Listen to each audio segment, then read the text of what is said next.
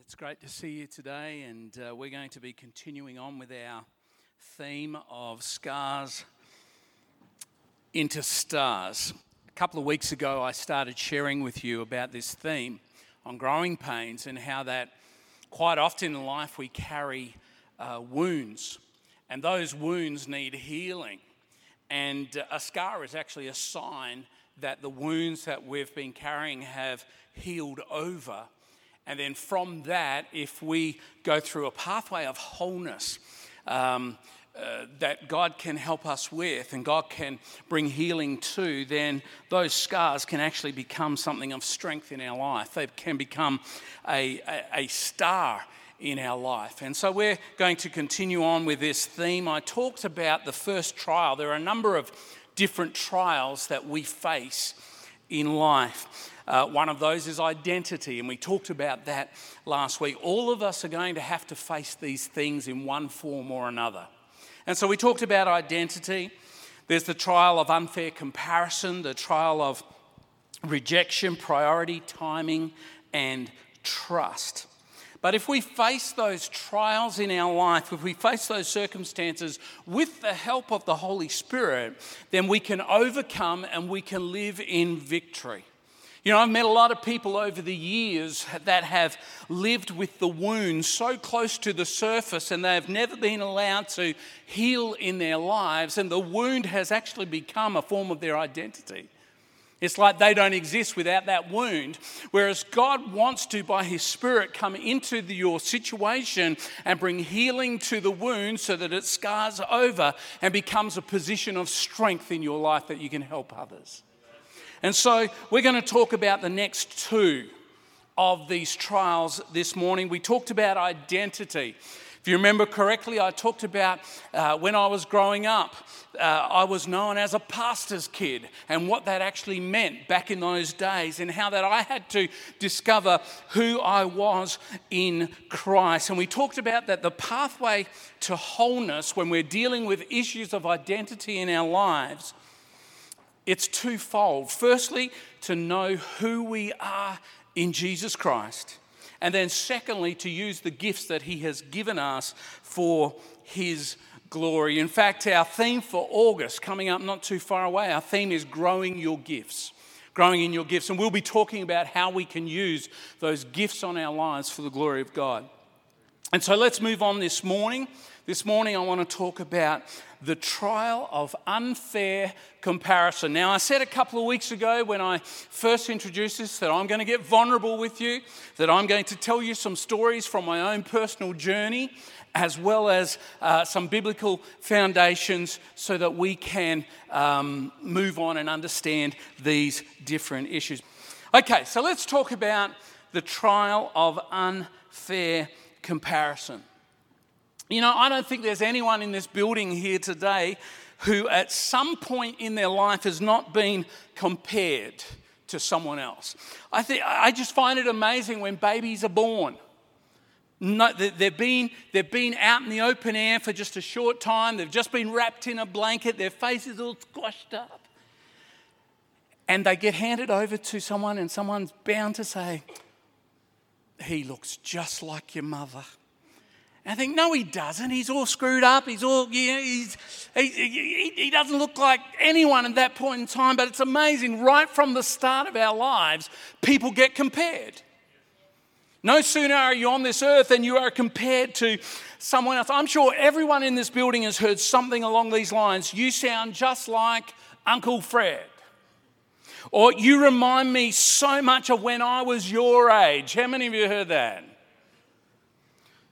Or you act just like your sister.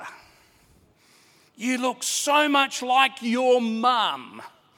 So there are comparisons that happen all the time in our situation, and sometimes those comparisons are healthy things to us. They're compliments that actually help boost our esteem and make us feel good about ourselves. For example, I have so many people that come up to me and say, Pastor John, if you had long blonde hair, you would look just like Chris Hemsworth. Happens all the time. It's just one of those crosses that I have to bear. Remember once someone came up to me and said, You've got the body of Sylvester Stallone. And he'll be very angry when he finds out what you've done to it. Comparisons. We are always being compared to someone else. Now, even positive comparison, positive comparison can actually be a good thing.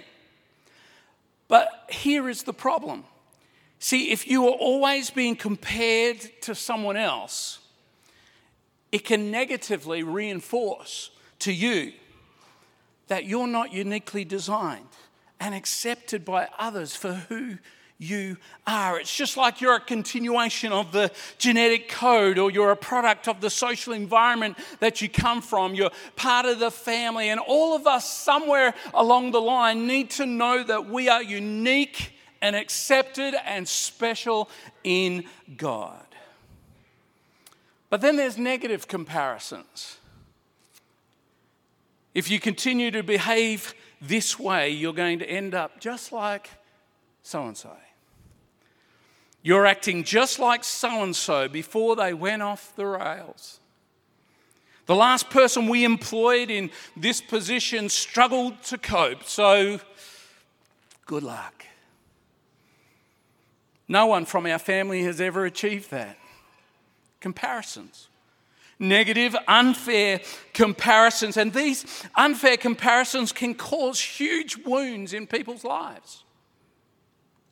Well, if that's who you think I am, then perhaps that's who I'll be. If that's what you think I stand for, then perhaps I'll probably end up standing for that. If you think I'm going to fail, then perhaps I will. If no one from our family has done this, then the chances are that I probably won't as well.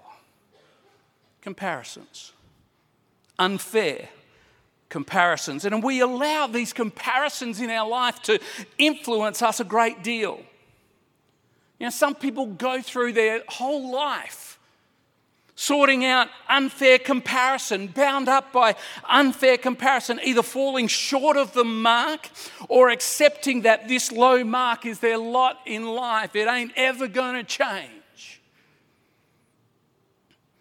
Unfair comparison can cause bitterness resentment, anger, hatred, cynicism, rebellion, jealousy, and it can cause one to give in to the possibilities of future success. Well, there's no way that I can do that because in my family, no one's ever done that. It can rob people of their purpose in life. Unfair comparison. You know, there's some amazing examples of this in the Word of God, and perhaps the greatest story is the story of David and King Saul. In 1 Samuel 18, verses uh, 5 to 9, let me, let me read it to you. Whatever Saul asked David to do, David did it successfully. So Saul made him a commander over the men of war, an appointment that was welcomed by the people and Saul's officers alike. When the victorious Israelite army was returning home after David had killed the Philistine, so talking about Goliath here, women from all the towns of Israel came out to meet King Saul. They sang, they danced for joy with tambourines and cymbals, and this was their song Saul has killed his thousands, and David his ten thousands comparison. This made Saul very angry. What's this? He said. They credit David with ten thousands and me with only thousands. Next, they'll be making him their king. So from that time on, Saul kept a jealous eye on David. An unfair comparison. We read this story and we find out that this unfair comparison led to amazing things. It was an unfair comparison. Yes, David was successful at being the commander of the army, but, but Saul carried the responsibility of the king. The commander may be in the battle, whereas it was the king in the strategy room that made so much difference, that planned for success. It was an unfair comparison. And it's what we do with those comparisons in life that's so important. You see, for the rest of King Saul's life, he spent it in jealousy and hatred towards David. He tried to hunt him down and kill him on numerous occasions. He rebelled against God, we read. There were lies and disobedience, there was violence and there was murder. There was even consorting with witches and making decisions that were absolutely detrimental to his nation. Eventually, he died, King Saul on a battlefield, falling on his own sword. You know, it could have been so different if he had responded a different way. It could have been so different if he had looked at that unfair comparison and he had sought help for the wound to heal over and scar so that it could become a star of strength in his life. But it never happened. You know, Ephesians 2:10 says that you are his masterpiece, created in Christ Jesus for good works.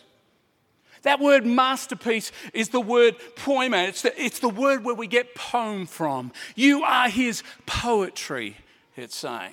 You are his poetry. And then it goes on says, created in Christ Jesus for good works, created for action, created for purpose, created moving, doing, being. You are his poetry in motion, is what it's saying. You're his poetry in motion. The Holy Spirit brought me to this passage. I know you're aware of this psalm, Psalm 139. And as I started reading Psalm 139, he started bringing healing to my life, and I started to understand that, that, that God had a unique plan and purpose for me, that He had designed me and fashioned me for a particular purpose. And friends, you need to know that today God has a unique plan and a unique purpose for you. You are not a mistake, that He has a plan from the foundation of the earth, He had a plan for your life. So I want to read Psalm 139 to you from the Passion Translation because I just love the way it puts this.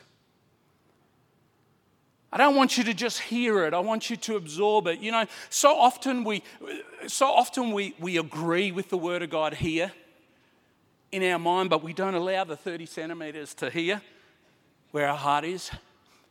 I want you to hear it in your heart today about you.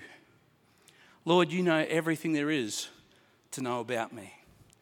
You perceive every movement of my heart and soul, and you understand my every thought before it even enters my mind. You are so intimately aware of me, Lord. You read my heart like an open book, and you know all the words I'm about to speak before I even start a sentence.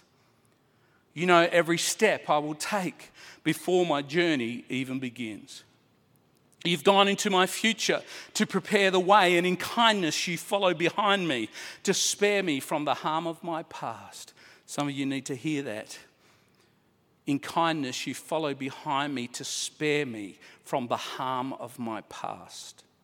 With your hand of love upon my life, you impart a blessing to me. This is just too wonderful, deep, and incomprehensible. Your understanding of me brings me wonder and strength. Where could I go from your spirit?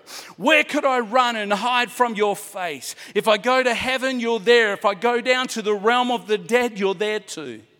If I fly with wings into the shining dawn, you're there. If I fly into the radiant sunset, you're there waiting. Wherever I go, your hand will guide me, your strength will empower me. It's impossible to disappear from you or to ask the darkness to hide me, for your presence is everywhere, bringing light into my night. There's no such thing as darkness with you. The night to you is as bright as the day. There's no difference between the two. You formed me. You formed my innermost being shaping my delicate inside and my intricate outside and wove them all together in my mother's womb. I thank you, God, for making me so mysteriously complex. Everything you do is marvelously breathtaking. It simply amazes me to think about it, how thoroughly you know me, Lord. You even formed every bone in my body when you created me in the secret place, carefully, skillfully shaping me from nothing to something. You saw who you created me to be before I became me. Wow. Before I'd ever seen the light of day, the numbers of days you planned for me were already recorded in your book. Every single moment you're thinking of me. How precious and wonderful to consider that you cherish me constantly in your every thought. Oh God, your desires towards me are more than the grains of sand on every shore. When I wake up each morning, you're still with me. Down to verse 23. God, I invite you. I invite your searching gaze into my heart. Examine me through and through. Find out everything that may be hidden within me. Put me to the test and sift through all my anxious cares. See if there is any path of pain that I'm walking on and lead me back to your glorious, everlasting ways. The path that brings me back to you.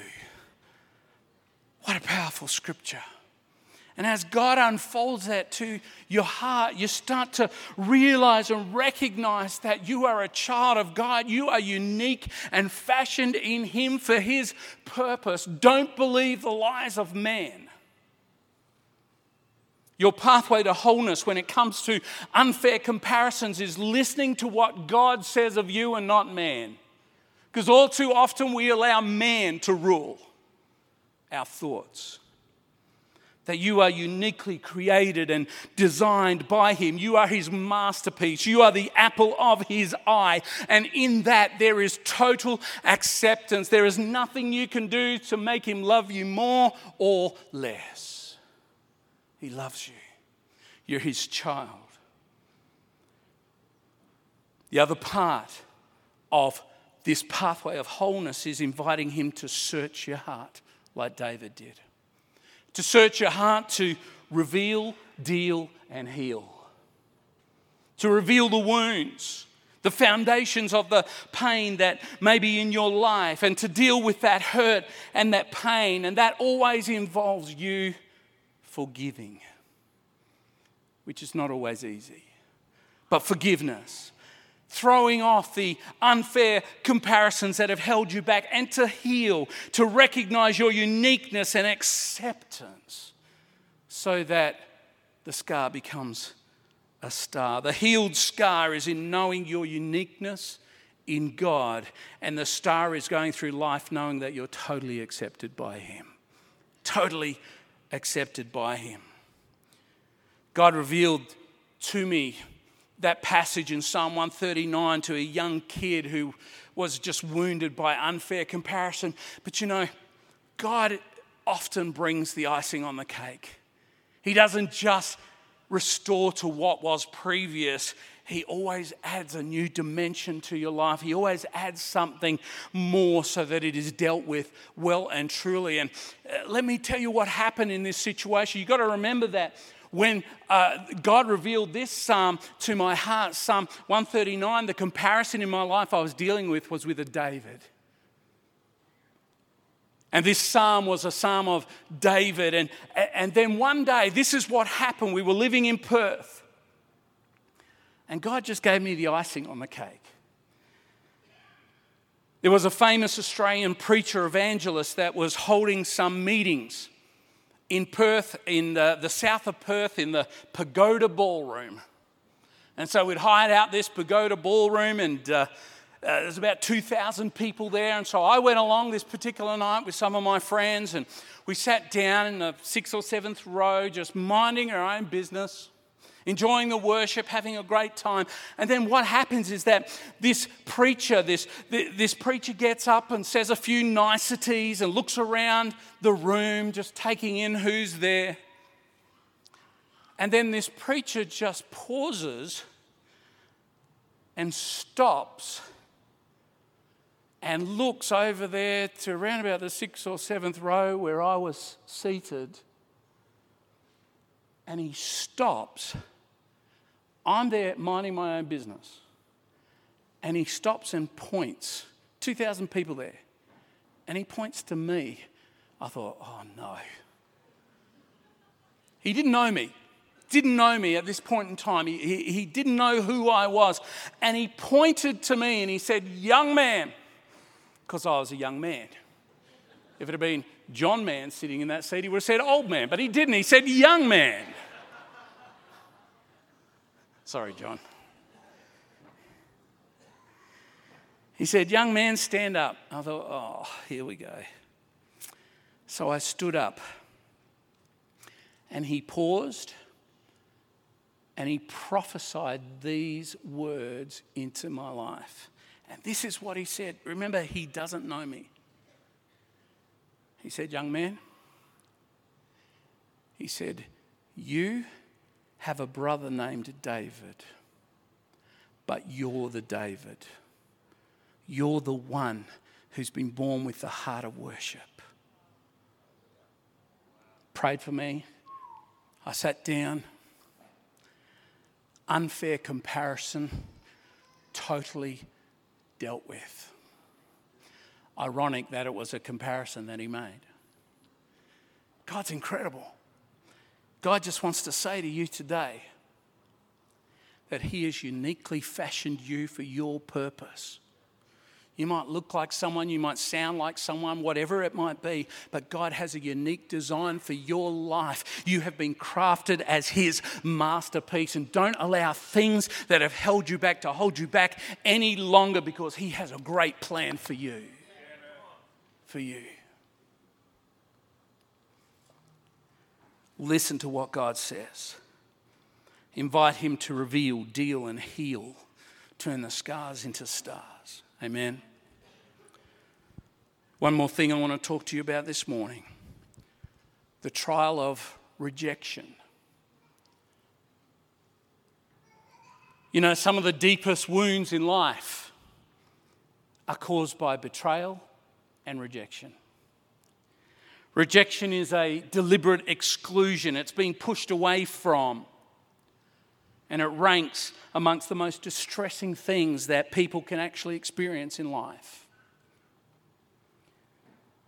You know, people who have been rejected can actually back away a little from life. They avoid being emotionally vulnerable.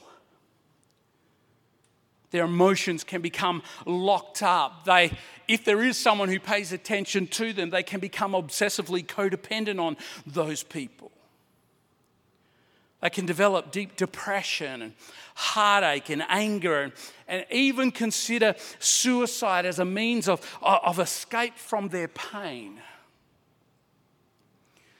You know, many people who have gone through significant rejection in life, they, they actually move on, but it's like they move on with an emotional limp.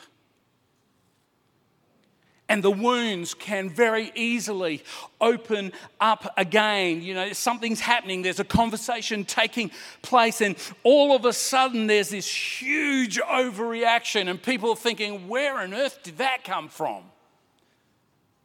It's not necessarily about the situation that they are facing. It's not about that current circumstance, but what's happening is that through it they are reliving the wounds of rejection.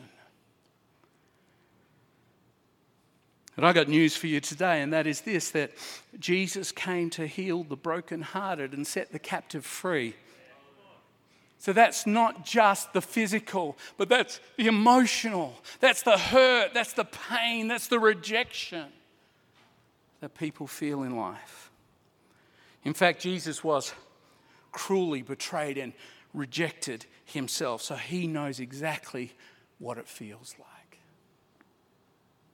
So let me tell you my rejection story.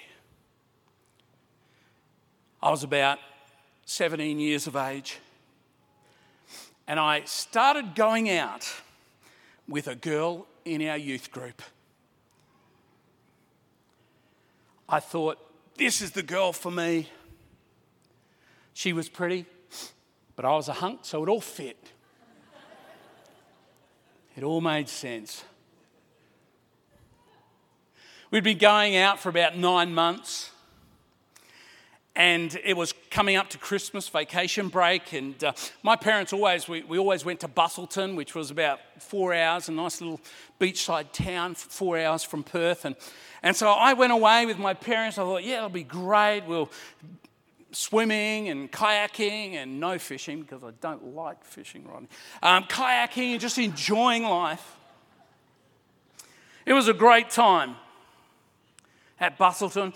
And I came back thought, great, it's going to be good to catch up with my girlfriend again. And I came back only to discover that the girl of my dreams was now going out with my best friend.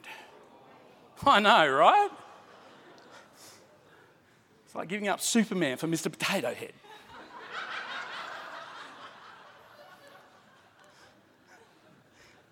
Shouldn't have said that, maybe. She actually ended up marrying him, by the way, so it's all good.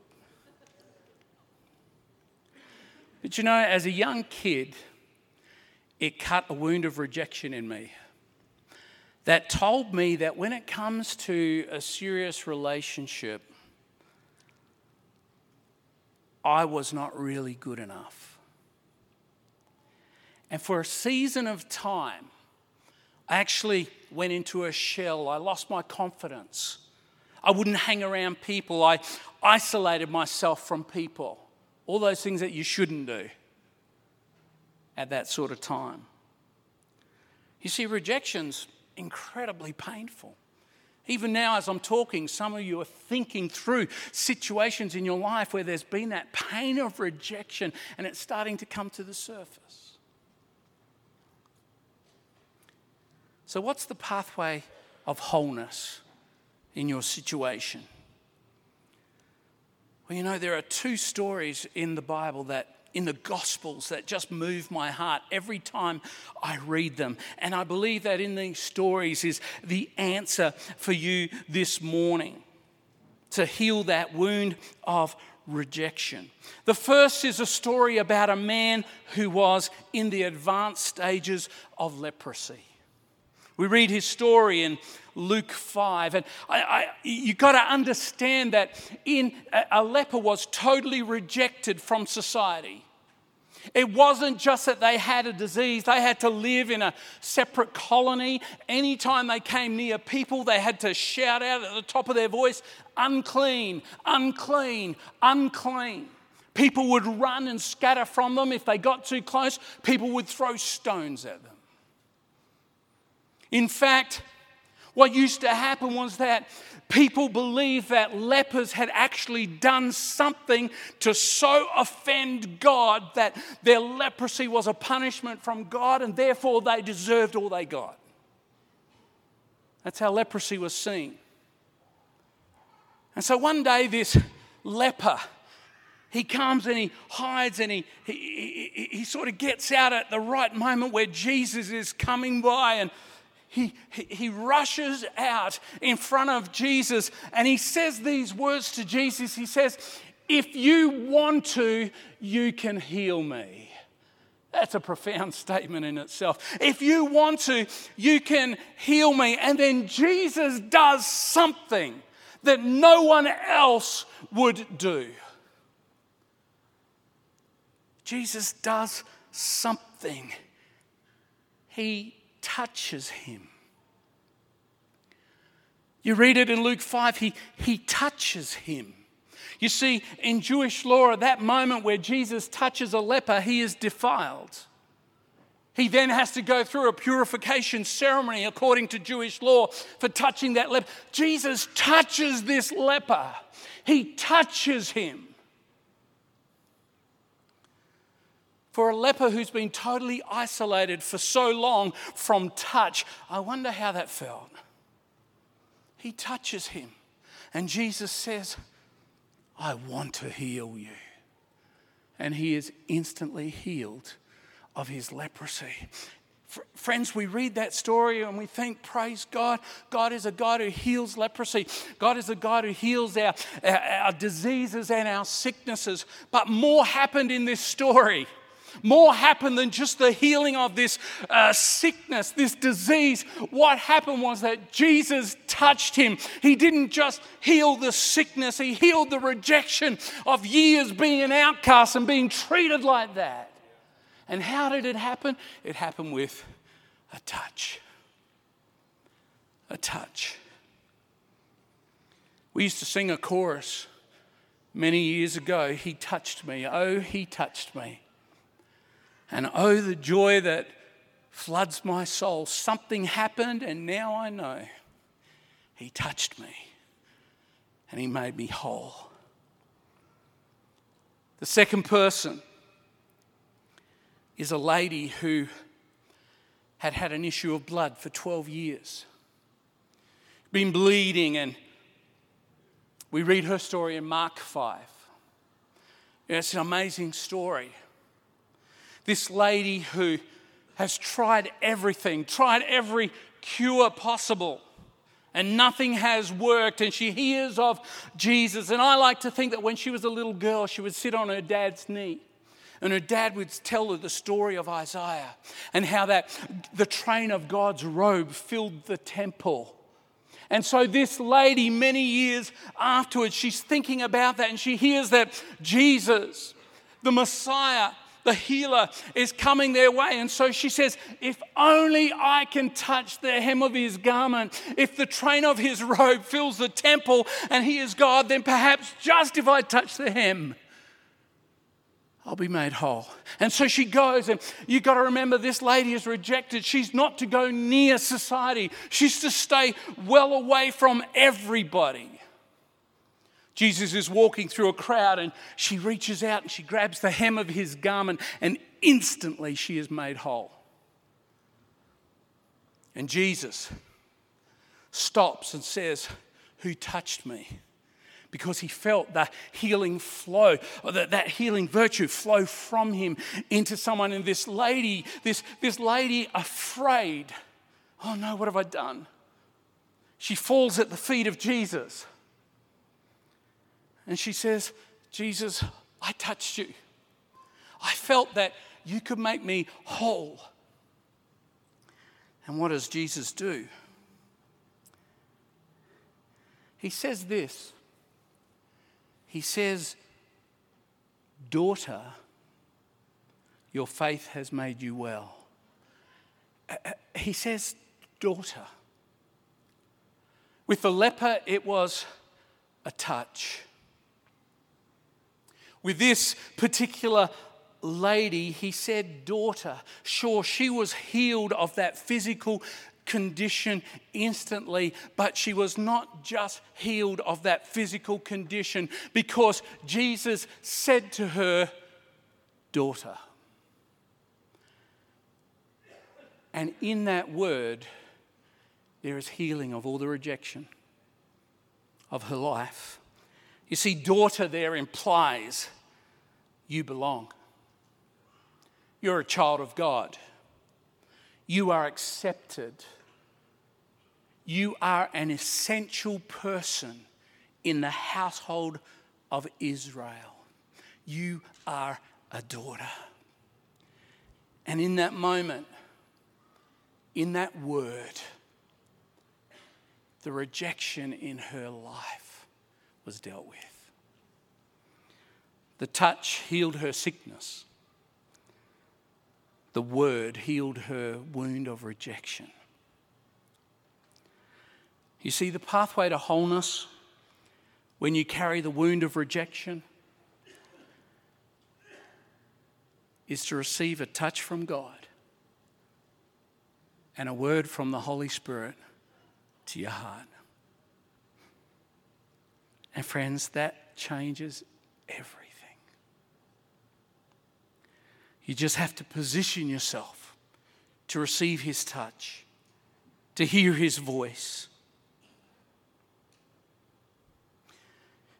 God healed my sense of rejection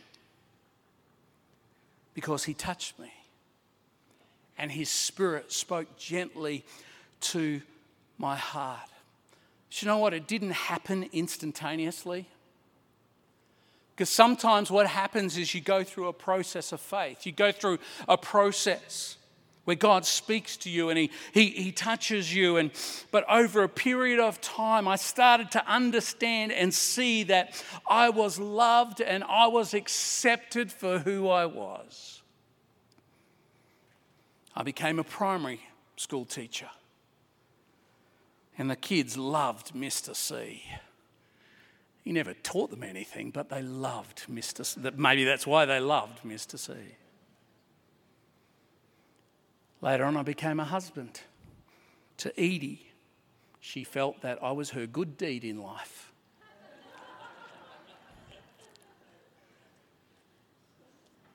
I became a dad to four amazing kids who still love me in spite of my imperfections. I became a pastor and a leader to the most beautiful people who are just so wonderful and generous and kind. And through all of those situations, I realized I was accepted and I was loved. And you know, if ever a situation arises where I'm reminded of rejection of the past, and that's what the enemy does, you know. He'll come along and he'll say, uh, Listen, you think that you've dealt with that, but really, you've got to remember back then the rejection of that situation. Every time that that happens, and it doesn't happen frequently, but whenever that does, I get on my knees and I just pray, Jesus, I need a fresh touch from you today. Holy Spirit, just come and speak to my heart today.